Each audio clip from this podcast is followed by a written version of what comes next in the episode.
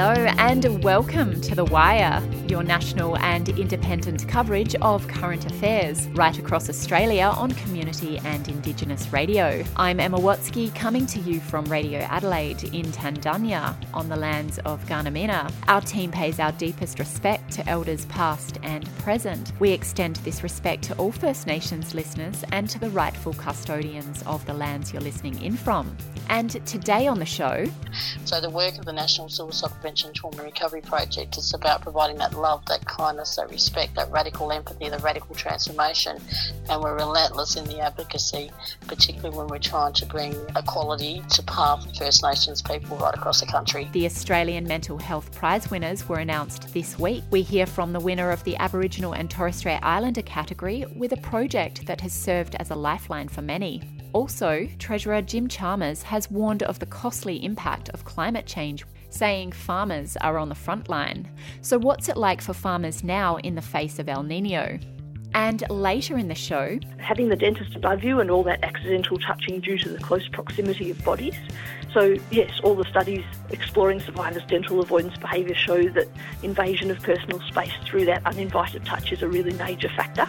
A new report highlights the growing number of sexual and domestic assault survivors are avoiding the dentist. Out of fear, confines of the chair will re trigger trauma. We'll have this and more for you over the next half hour. We're on air across Australia thanks to the Community Radio Network and the support from the Community Broadcasting Foundation. First up, today is Save the Koala Day, a day for raising awareness about koalas and their importance in Australian culture. Koalas have become vulnerable to land clearing and bushfires. While some state governments like WA and Victoria are banning native forest logging, some states are falling behind, like the New South Wales government, which still allows logging in the Newry Forest in mid coast. The Wire's Eduardo Jordan asked chair of the Australian Koala Foundation, Deborah Tabart, to explain more about the Save the Koala Day. Well, Save the Koala Day is the end of Save the Koala Month, where people from all over the world, um, I, I suppose, you know, want to support our foundation because we take no government funding, but more importantly, for all of us to really consider how difficult it is for the koala in these difficult times. And it has been listed as endangered here in Queensland and New South Wales. And so I think sometimes we can forget about these things, so it's great to have a day to celebrate it.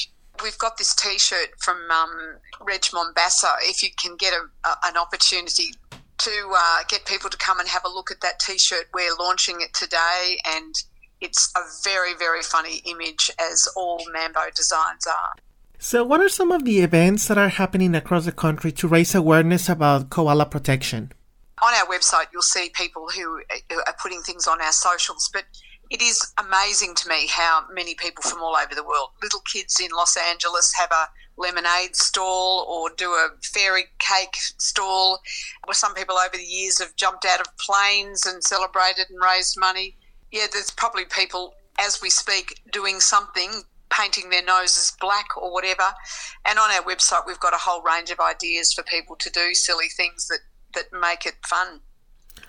So, over the last couple of years, koalas have been vulnerable and may become an endangered species. I mean, it's uh, weather changes and then native logging, etc. What are some of the risks koalas face at this point? Well, we have a slogan called No Tree, No Me, and the koala has now been listed as endangered in Queensland, New South Wales, which is shocking when you think about it. And look, it really is important that we just protect their trees, and that is a lot harder than anyone would imagine. Housing estates, logging, coal mines, coal seam gas, everything impacts on koala habitat. So num- the numbers of koalas have dwindled, and I think people might be shocked to know that in the old days there was a fur trade, and we actually know that 8 million skins went to London and New York as part of the fur trade. So I don't think the koala populations have ever really recovered from that time as well. Now, some states like Western Australia and Victoria are applying bans on native logging, but not in New South Wales at the Newry Forest, which was initially intended to protect koalas, like becoming a koala sanctuary. What are your impressions about this? Well, politicians, when they're going into an election, often make a big statement. You know, we're going to build a national park or we're going to do those things. And because I've been in my job for a long time, several decades, I've seen a lot of announcements that rarely come into fruition, which is why the koala has just gone from worse to worse. And logging in New South Wales, I think, will eventually end, but there's still going to be a lot of logging prior to that happening. And of course, the devastation can often occur. So I think our political leaders are still sort of anxious about people losing their jobs and whatever. And my argument to that would be we have to retrain people to come out of those industries and find another way to, to make those country towns that have normally been involved in those sorts of activities to have new ways of being. And imagine tourism if you had a great national koala park. You would have people from all over the world coming in to see koalas in the wild, not seeing dead trees on the ground. Victoria banned the native forest because of pressure of activists and the community. What else can the community and advocacy groups like the Australian Koala Foundation do to ban native logging and to give more protection to koalas? Well, our organisation is a scientific organisation, and what we do do is provide maps of which parts of Australia are primary habitats, and so we provide those that information to the groups on the ground. And I'm proud to say that I've had a long history of working with a lot of activists, and I think they're so amazingly brave. And I think our laws are becoming quite unjust because those people who are speaking for all of us who don't have the courage to go into the into the forest and sit up in a tree, I think the rights of freedom of speech are being curtailed and um, I just admire some of those people greatly. Chair of the Australian Koala Foundation, Deborah Tabart, speaking with the Wire's Eduardo Jordan.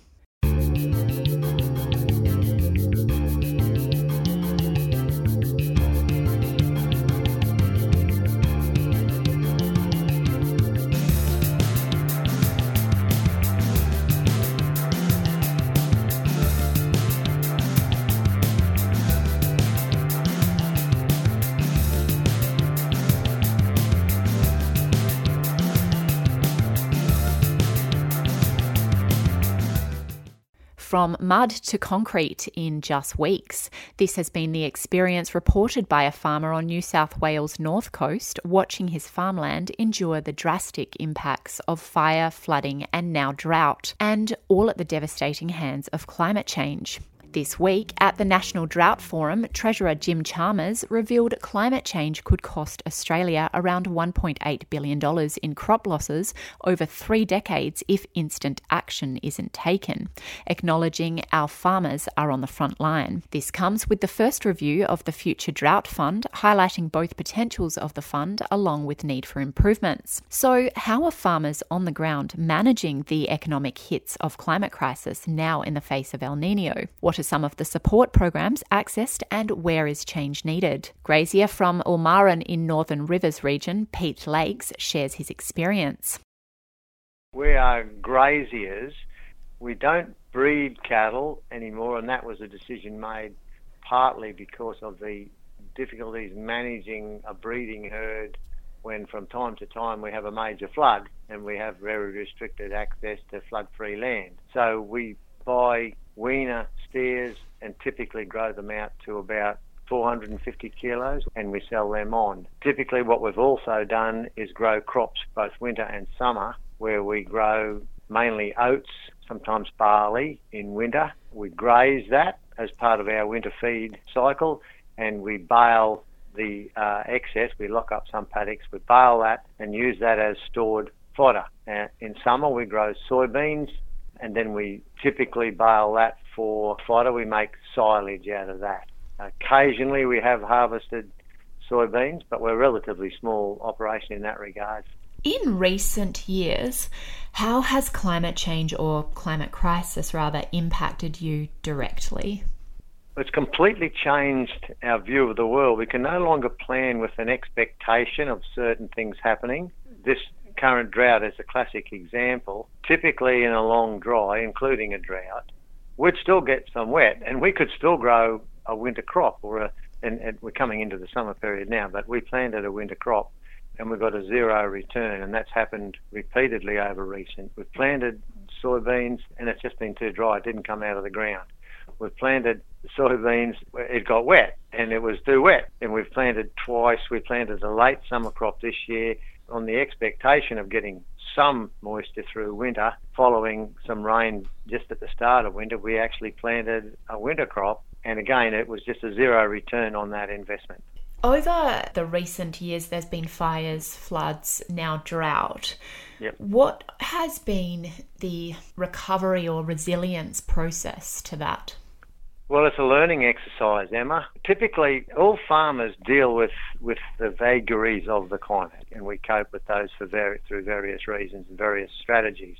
In our case, we normally would have had stored fodder. During the flood, we did have some fodder that we'd made. The last time we made hay was September 2020, and we had a re- pretty good season then. So we, we baled um, oat and hay. We make round bales and store them. But we also had a lot of pasture hay. We had some signal grass hay. We had some Rhodes grass hay and just general pasture hay.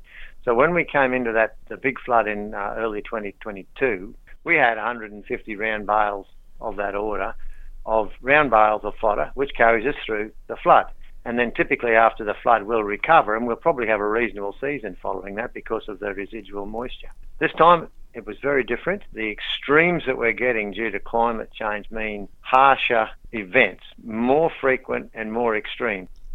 And the Australian Treasurer Jim Chalmers revealed that climate change could cost Australia $1.8 billion in crop losses in 30 years if immediate action isn't taken.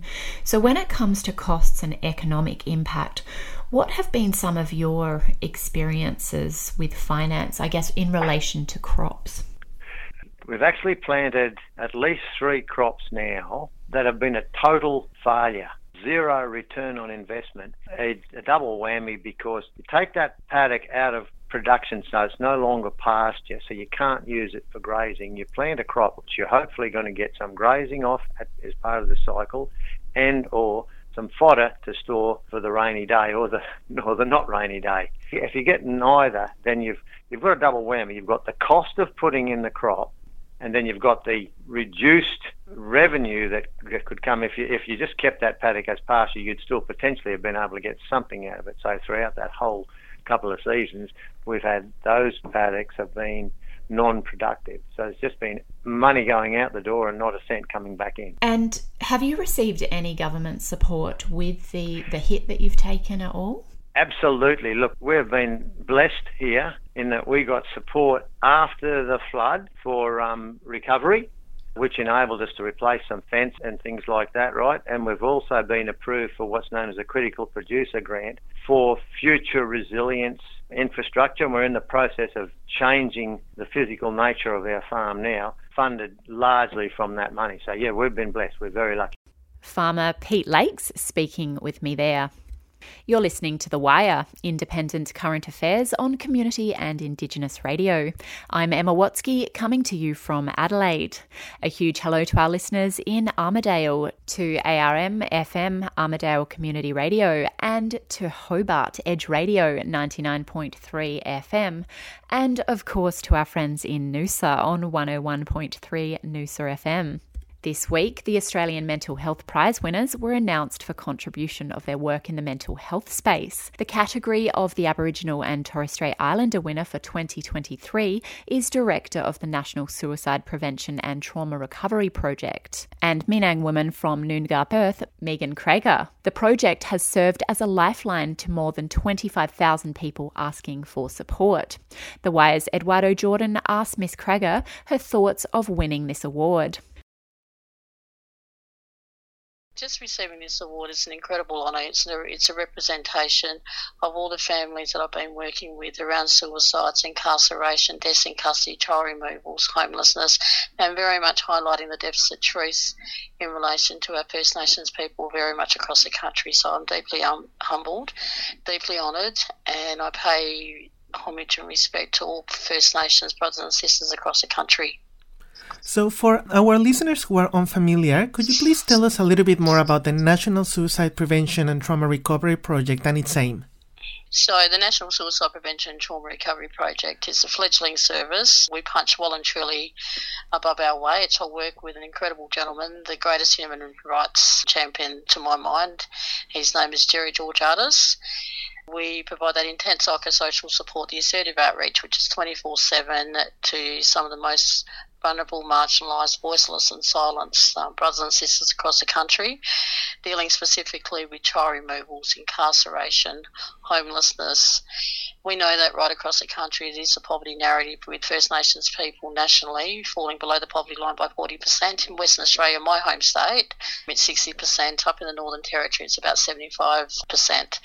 So there's a lot of challenges, particularly in relation to First Nations people and the National Suicide Prevention Trauma Recovery Project. We've been on about 140 safety plans in relation to Department of Child Protection and its counterparts across the country. That's in terms of child removals and making sure that families keep their, their children with them. So there's a lot of advocacy. We're quite relentless. At this point, the Banksia Hill Detention Centre, which is a youth detention centre in Western Australia, um, it's the only one. We've got a class action against the state of Western Australia in relation to the inhumane and the torturous treatment that children have been subjected to since it opened in 1997. So the work of the National Suicide Prevention Trauma Recovery Project is about providing that love, that kindness, that respect, that radical empathy, the radical transformation, and we're relentless in the advocacy, particularly when we're trying to bring equality to path for First Nations people right across the country. Now, how important and critical is for First Nations peoples to access support for mental health? It's a matter of life and death. I can't say it any straighter than that. It is a matter of life and death. We, we also need to understand when we're speaking about First Nations people, we're not homogenous. We have remote communities, rural, city, so we are very different people, but very much the same from the same group right across the country, but we are not homogenous. There are places where Aboriginal people, First Nations people, are still very much entrenched in their law and culture where English is a second language. There's places in remote community that have no mental health services whatsoever, so the community remains stranded and abandoned, and that is really quite problematic. But in terms of having that mental health support person, that is absolutely critical because it can, without it, lead to disordered thinking. It can also lead to a person taking their lives. Right now, across the country, suicide is a crisis of our time. We've gone from 1 in 23 down to 1 in 16 First Nations people taking their lives. That makes it the leading cause of death for our people under the age of 40 years old. So in October, Australians will vote on the Voice to Parliament as referendum, as everyone knows, to enshrine a First Nations voice into the Constitution. In, in, your experience and in your expertise, how is this topic affecting in First Nations people's mental health? I was just speaking with a sister girl um, not long ago, and she's voting no. I'm voting yes, but we're still having the having beautiful, strong conversations, which is really quite pleasing. What I have seen though, in terms of people across the country is that there's been some very unkind conversations, there's been some very unkind truths, there's been unkind misrepresentations, and that's pitted people against each other, whether it be politicians, whether it be First Nations people. What is needed is strong, healthy, robust conversation. State your position, why you're voting away, and let it be a true democracy where people can vote in ways that should. People are being called horrible, heinous, terrible names and that is not a reflection of them as a person, but it's a reflection of their particular views. And as a result, they're being tarnished. They're being treated in such a way where it's almost a crime to say what you believe in, and that is wrong. The lateral violence is absolutely profound and it has no place in this lucky country, which is Australia, the 12th richest economy in the world. Director of the National Suicide Prevention and Trauma Recovery Project, Megan Krakouer, speaking with the Wire's Eduardo Jordan. And if the story brings any concerns for you, help is always available. Call 13 Yarn, that's 139276. A report published at the World Dental Congress in Sydney has found a growing number of sexual and domestic assault survivors are avoiding the dentist because they fear they may relive the trauma in the confines of the dental chair. 75% of injuries from violence involve the head, neck, face, and mouth, which are the main areas of the body that dentists work with. National Radio News reporter Remy Norton asked Melbourne based dentist Sharon Zaks the links between poor oral health and domestic violence. So, all trauma involves a lack of control and a loss of power. by definition, it's events that are so stressful they overwhelm our ability to cope. And unfortunately, uh, the body remembers. It's a real shock to the system, and as a survival response, the body remembers and looks out for similar threats in the future. And so, when we're feeling helpless again or in a similar situation to the original trauma, um, painful memories and emotions resurface. In the dental context, unfortunately, there's a huge degree of submission required just to get procedures done. And so uh, the power imbalance mimics the original loss of power as part of the assault. And uh, so people have a lot of painful memories and emotions come back and intense distress. And that's what leads them to avoid coming to the dentist, which leads to deterioration and poor oral health. In a report, you specifically mentioned like lying prone in the lap of an authority pick, figure. Would you be able to go into a little bit more depth about what else can trigger those memories? So, yes, there's lying in the lap of a trusted authority figure, which is a reminder of childhood abuse, because it usually happens uh, during childhood, most commonly. And then there's feeling unable to move, sort of feeling, which is a reminder of being pinned down. Yes, in, in the dental chair, you can't really move. And then feeling or being unable to speak, so that's a reminder of being silenced. Having the dentist above you and all that accidental touching due to the close proximity of bodies. So, yes, all the studies exploring survivors' dental avoidance behaviour show that invasion of personal space through that uninvited touch is a really major factor. That is great, thank you. And it does lead me to my next question. So, what sure. do you, as a dentist, look for when it comes to identifying sexual assault victims? There are very specific indicators that we should uh, all know and look out for because most of the time we won't be told. So, our survival responses to perceived threat, one of the, the biggest ones is fear. And although we're really familiar with sort of sweaty, shaky, anxiety, panic, that sort of um, hyped up version of fear, in sexual assault survivors, there's another way it can play out, another fear response, which is to withdraw. And it's called dissociation, and it can also manifest as a freeze, kind of deer in headlights kind of response. So Yes, dissociation is where the patient isn't present and they're sort of detached from their own sort of awareness of their body and emotions, so they can actually lose the ability to respond to us. And it's particularly critical in dentistry because patients who are dissociating can seem quiet uh, and like they're coping well, so we can sort of very easily miss it. So, yeah, that response to fear is very common in sexual assault survivors called dissociation. That's great. And are there any statistics of how many like, uh, how many sexual assault survivors aren't going to the dentist? Oh, I wish. It's a really great question. Because sexual assault is so incredibly common, it hasn't been measured as far as I'm aware. But worldwide, the global statistic that is most uh, accurate is roughly a third of our female patients and roughly a sixth of our male patients have been sexually assaulted by the age of 18 globally. So, in fact, thought that these numbers are, are far worse because of the issue of underreporting, so most people don't report what happens, and also because of the pandemic with lockdowns, people were unable to access services and support. So sexual assault of children went right up with lockdowns and also intimate partner violence, sexual assault within that context. So at least a third of our female patients and a sixth of our male patients uh, are affected. And regarding dental avoidance statistics, I'm not aware of any big studies that have been done, usually because survivors prefer to remain undisclosed. Yeah, that's very understandable. Um, due to the risk yeah. of not going to the dentist, what is the industry going to do better to support survivors?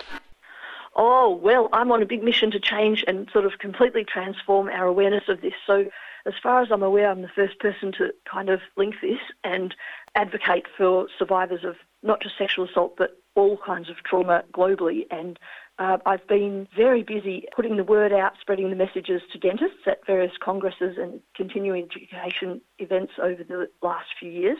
And uh, speaking at this World Dental Congress yesterday, that's going to have a, a, global reach. It's a real opportunity we have as dentists to help survivors in their process from healing from trauma. So I've had a lot of great engagement and interest, and so it's a, a real emerging area. my hope is that, and there has been great interest in this, that I'll develop a curriculum for all the undergraduate dental students in Australia. Dentist Dr. Sharon Zak speaking with National Radio News, Remy Norton. And unfortunately, that's the end of the show today. Thanks so much for listening. The Wire is a co production between 2SER in Gadigal, Sydney, 3ZZZ in Naarm, Melbourne, 4ZZZ and Radio 4EB in Meanjin, Brisbane, and Radio Adelaide with the great support of the Community Broadcasting Foundation and the Community Radio Network. Remember, you can check out our stories at thewire.org.au and follow us on Facebook and Twitter. I'm Emma Watsky coming to you from Radio Adelaide in Tandanya, Adelaide. Thanks so much for your company, and we'll see you next time on The Wire.